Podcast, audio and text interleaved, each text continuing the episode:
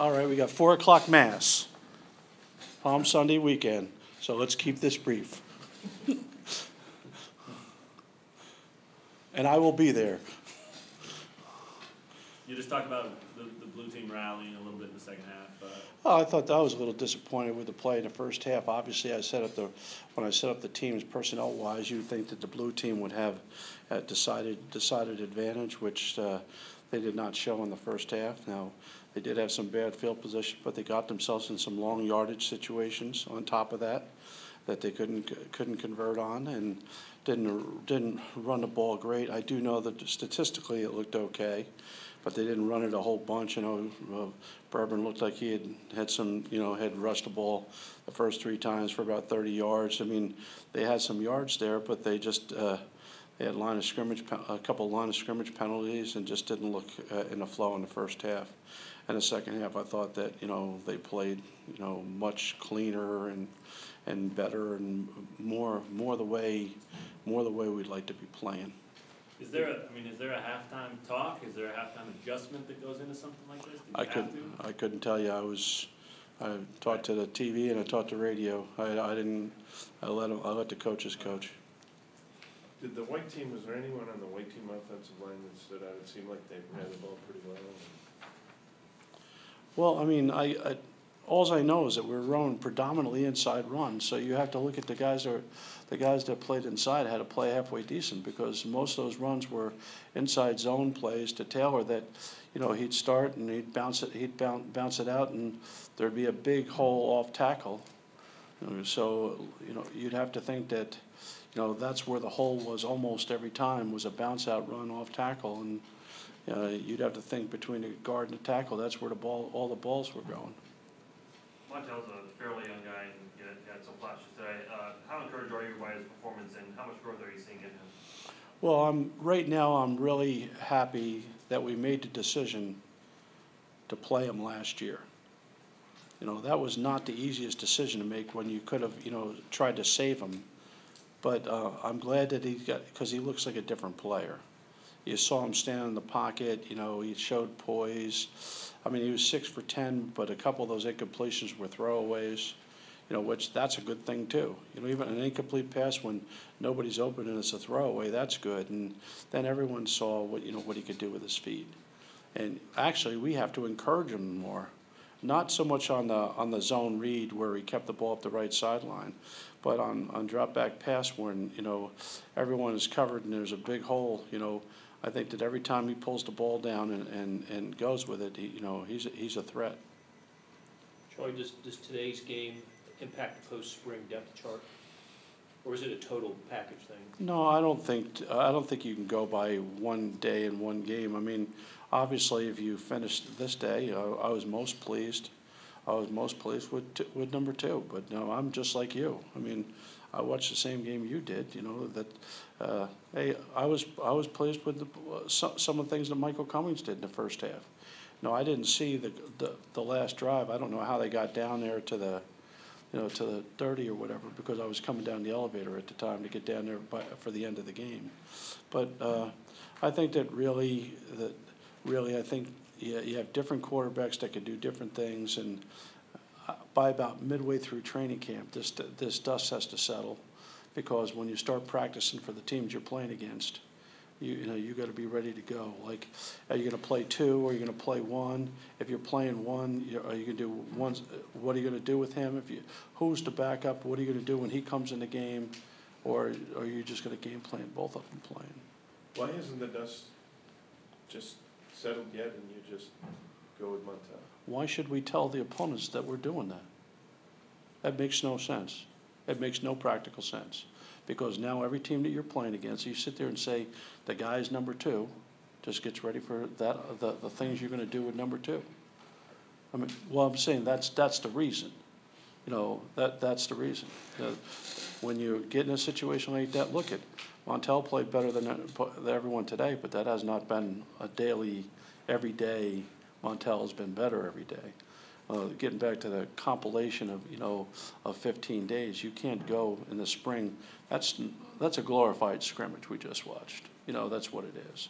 So what you can't do is you can't make authoritative decisions just based off of that and go into the off-season and, and with, with that in mind. We have to be prepared to go, uh, e- be prepared as a coaching staff to go either way. And when the dust settles, I think it'll be pretty clear. When- And you actually used less of your offense than you would in a closed practice, right? Since it was on ESPN three. They told, I told them they can call whatever they want, you know, so they, that's what they called. I mean, I didn't say you couldn't do anything. I mean, they both tried to reverses and, you know, they both tried to throw the ball deep. I saw that uh, out of both teams, but, I mean, when a fifteen-minute running clock, that, that clock goes fast. You know, and before you know it, you look up there and, you know, eight, seven minutes are gone already, you know, and, you know, it, the, the, the game goes quick, which is the intent, for it to go, for it to go quick. Your opponents would see, um, know what Reagan did at Rice and That's the right. quarterback run is part of it. Mhm, They also see today's game on ESPN three. mhm. Um, wouldn't they draw the assumption that the dust has already settled anyway? I don't think so, you No? know, no, I wouldn't think so. I think that, you know, I think that when we start early in the year, okay, when we start early in the year, the teams that are preparing for us early in the year, you know, ha- have, there's really two mentalities, two mentalities that we'll do. They have to get ready for John's offense, number one. But then from John's offense, uh, they're gonna run this part of the offense, or they're gonna run that part of the offense, or they're gonna run the whole thing. And I think that part of that just isn't a quarterback competition. Part of that is how pick, how fast we can get, you know, good precision on all the elements of the offense. That's the, that's the whole other element that, you know, that, that comes into play there. What the receivers did today, pretty indicative of the spring they'd had? No Yeah, I think that- I, th- uh, they've been catching the balls, as a matter of fact, in the last two weeks, I, don't- I don't know, I don't know in the last two weeks if we've had five drop balls at the wide receiver position. I mean, there was two prac, the last two practices, I know there was one each day. I, I, I because I read, you know, I feel that when I'm out of practice, I don't count them, but I feel it. But then I read the write-ups because they write up every practice and every, every stat of every pass of, to everyone on every day. And then I, I study those things to make sure I know what the numbers are. How about our only coach to Terzilli that play? As a matter of fact, I said in the locker room after the game, is we finally found a Bishop Miege quarterback that can throw. You know? Uh, Yeah, I had some fun with that one, you know, you know, Trey, Trey got on Montell pretty good, they're pretty close, by the way, as a matter of fact, they're roommates. Um, but, uh, I, that, not only was it a good pass, but he had a guy in his face when he threw it right there. I knew the play was coming, so, you know, I'm sitting there watching, I said, oh, no, oh, yes. I mean, it's one of those, oh, no, oh, yes. You know, no, no, no, yes, you know, we call that an attaboy. You know, when you, it- the play's not gonna work, but then it does work, it turns into an attaboy. That, that wasn't the only catch Terzilli made, I mean, No, he had, th- he must have, what, do you have, three catches? Yeah, I thought he had. one down the sideline, Yeah. Cummings threw him too, I mean.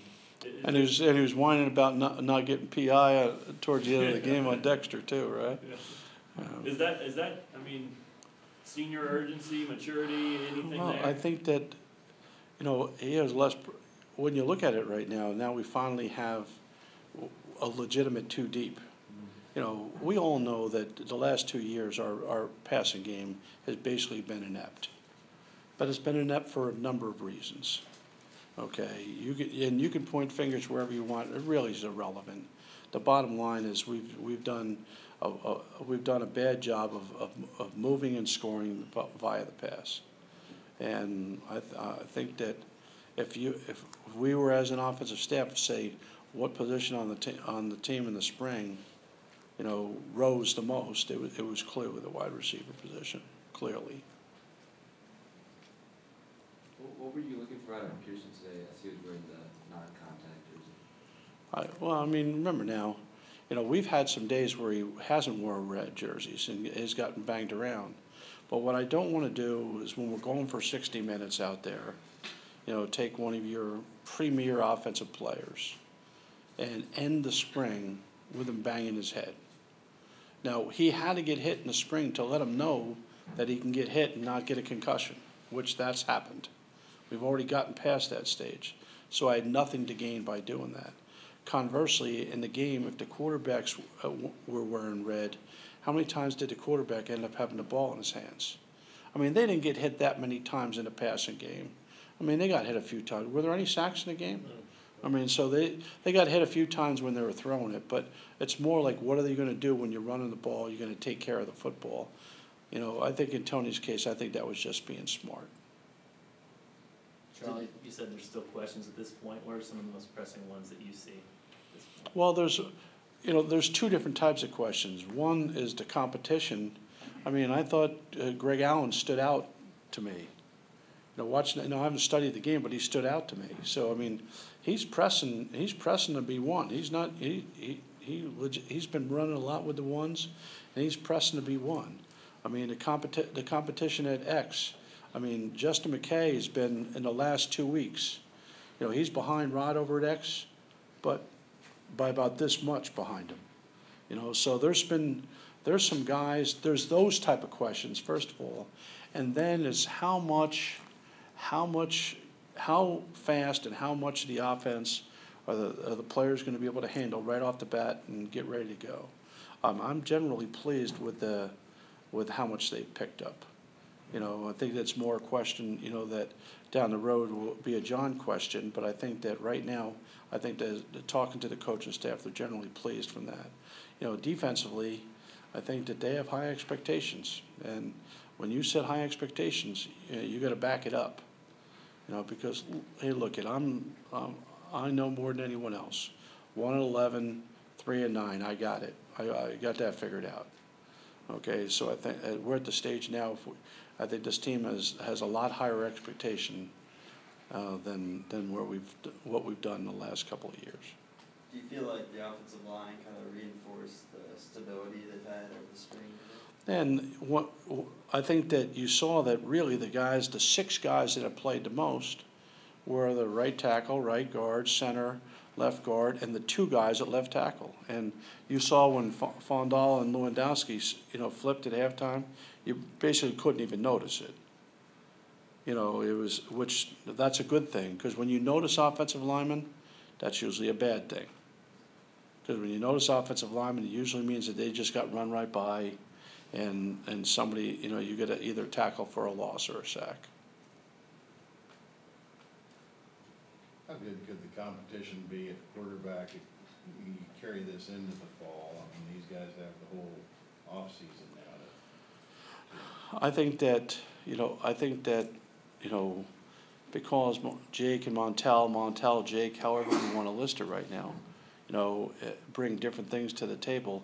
I think in the summertime, everyone's gonna be basically doing everything. You know, because we're not, we're not allowed to coach them. So like when they go do seven on seven, every, every quarterback throws every pass. When, when they put in run game and play action, everyone does everything. So everyone kind of does everything. I think the coaching staff right now, I think we have a pretty good idea how this is gonna play out. I think, I, you know, we've had extensive talks at this stage, and I think we have a pretty good idea.